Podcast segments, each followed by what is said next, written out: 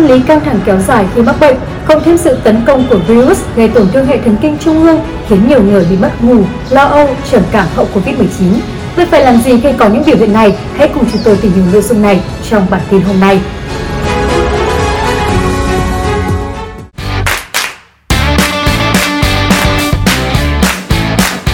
Mới đây, một nghiên cứu do các nhà khoa học Mỹ tiến hành cho thấy những người bình phục sau khi mắc Covid-19 nhiều khả năng còn bị lo âu, trầm cảm cũng như gặp các vấn đề sức khỏe tinh thần khác.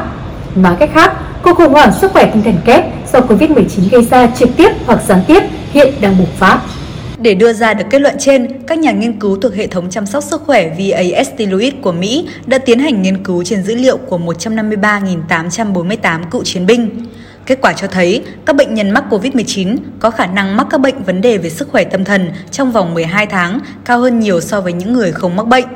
Những vấn đề này bao gồm rối loạn lo âu, rối loạn trầm cảm, rối loạn giấc ngủ, suy giảm nhận thức và phải phụ thuộc vào các loại thuốc như opioid, benzodiazepine và các loại thuốc chống trầm cảm. Tiến sĩ Gia O., trưởng khoa nghiên cứu và phát triển tại hệ thống chăm sóc sức khỏe VA St. Louis cho rằng các hệ thống y tế cần hiểu rõ điều này để xây dựng năng lực chăm sóc của những người rối loạn sức khỏe tâm thần. Trên thực tế, đây không phải là nghiên cứu đầu tiên về mối liên quan giữa COVID-19 với tổn thương não lâu dài. Năm ngoái, tiến sĩ Ricardo Costa, tác giả của một nghiên cứu về tác động lâu dài của COVID-19 đối với não cho rằng công chúng cần phải biết rằng virus SARS-CoV-2 không chỉ ảnh hưởng tới phổi. Nghiên cứu trong phòng thí nghiệm cho thấy, tế bào hình sao và tế bào thần kinh, những tế bào phần lớn tạo nên bộ não của con người, cũng có thể bị ảnh hưởng bởi virus SARS-CoV-2, gây bệnh viêm đường hô hấp cấp COVID-19. Giới chuyên gia cho rằng, không chỉ gây tổn thương tới não bộ, COVID-19 còn để lại những sang chấn tâm lý kéo dài nhiều thế hệ, trong đó có những hệ quả từ việc gián đoạn hoạt động. Các yếu tố mà đại dịch gây ra đối với sức khỏe tâm thần, cả những tổn thương thể chất đối với não bộ và tổn hại tâm lý sẽ còn tồn tại trong một thời gian dài nữa, ngay cả khi đại dịch kết thúc.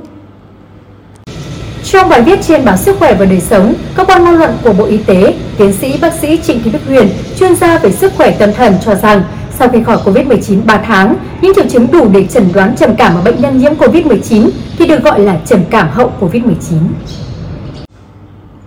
Những biểu hiện để chẩn đoán trầm cảm bao gồm cảm giác buồn chán, bi quan, mất hy vọng vào tương lai, mất tự tin, không tập trung chú ý, mất hết hứng thú vào những hoạt động trước kia mình thích. Khi có hai trong những biểu hiện trên, có thể một người đã mắc trầm cảm. Nguyên nhân của trầm cảm hậu COVID-19 được cho là do hai nguyên nhân. Thứ nhất là do phản ứng miễn dịch của cơ thể với sự nhiễm virus, phản ứng viêm. Khi mắc COVID-19, cơ thể sẽ kích thích hệ thống miễn dịch sản xuất ra các cytokines và chemokines với những chất khác thúc đẩy phản ứng viêm.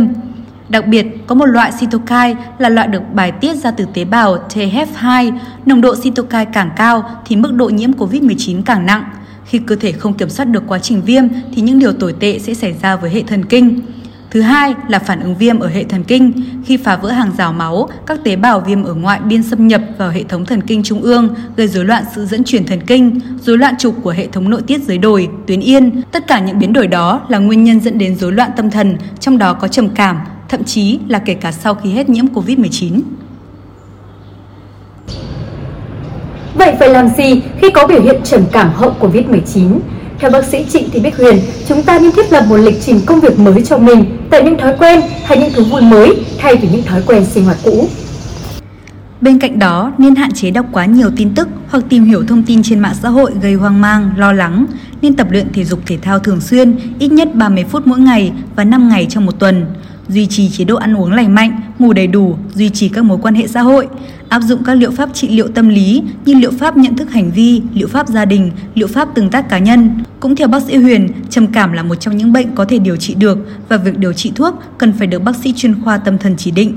Việc lựa chọn thuốc cần phải xem xét phù hợp với từng cá thể người bệnh, không nên tự ý uống thuốc. Dù đã khỏi COVID-19, người bệnh vẫn cần tiếp tục theo dõi sức khỏe và nâng cao sức khỏe thể chất cũng như tinh thần của mình để tránh những hậu quả không mong muốn. Dù đã khỏi COVID-19, người bệnh vẫn cần tiếp tục theo dõi và nâng cao sức khỏe thể chất cũng như tinh thần của mình để tránh những hậu quả không mong muốn. Quý vị đừng quên giữ gìn sức khỏe cho bản thân và gia đình trong mùa dịch này nhé. Còn bây giờ, xin kính chào và hẹn gặp lại trong những bản tin tiếp theo.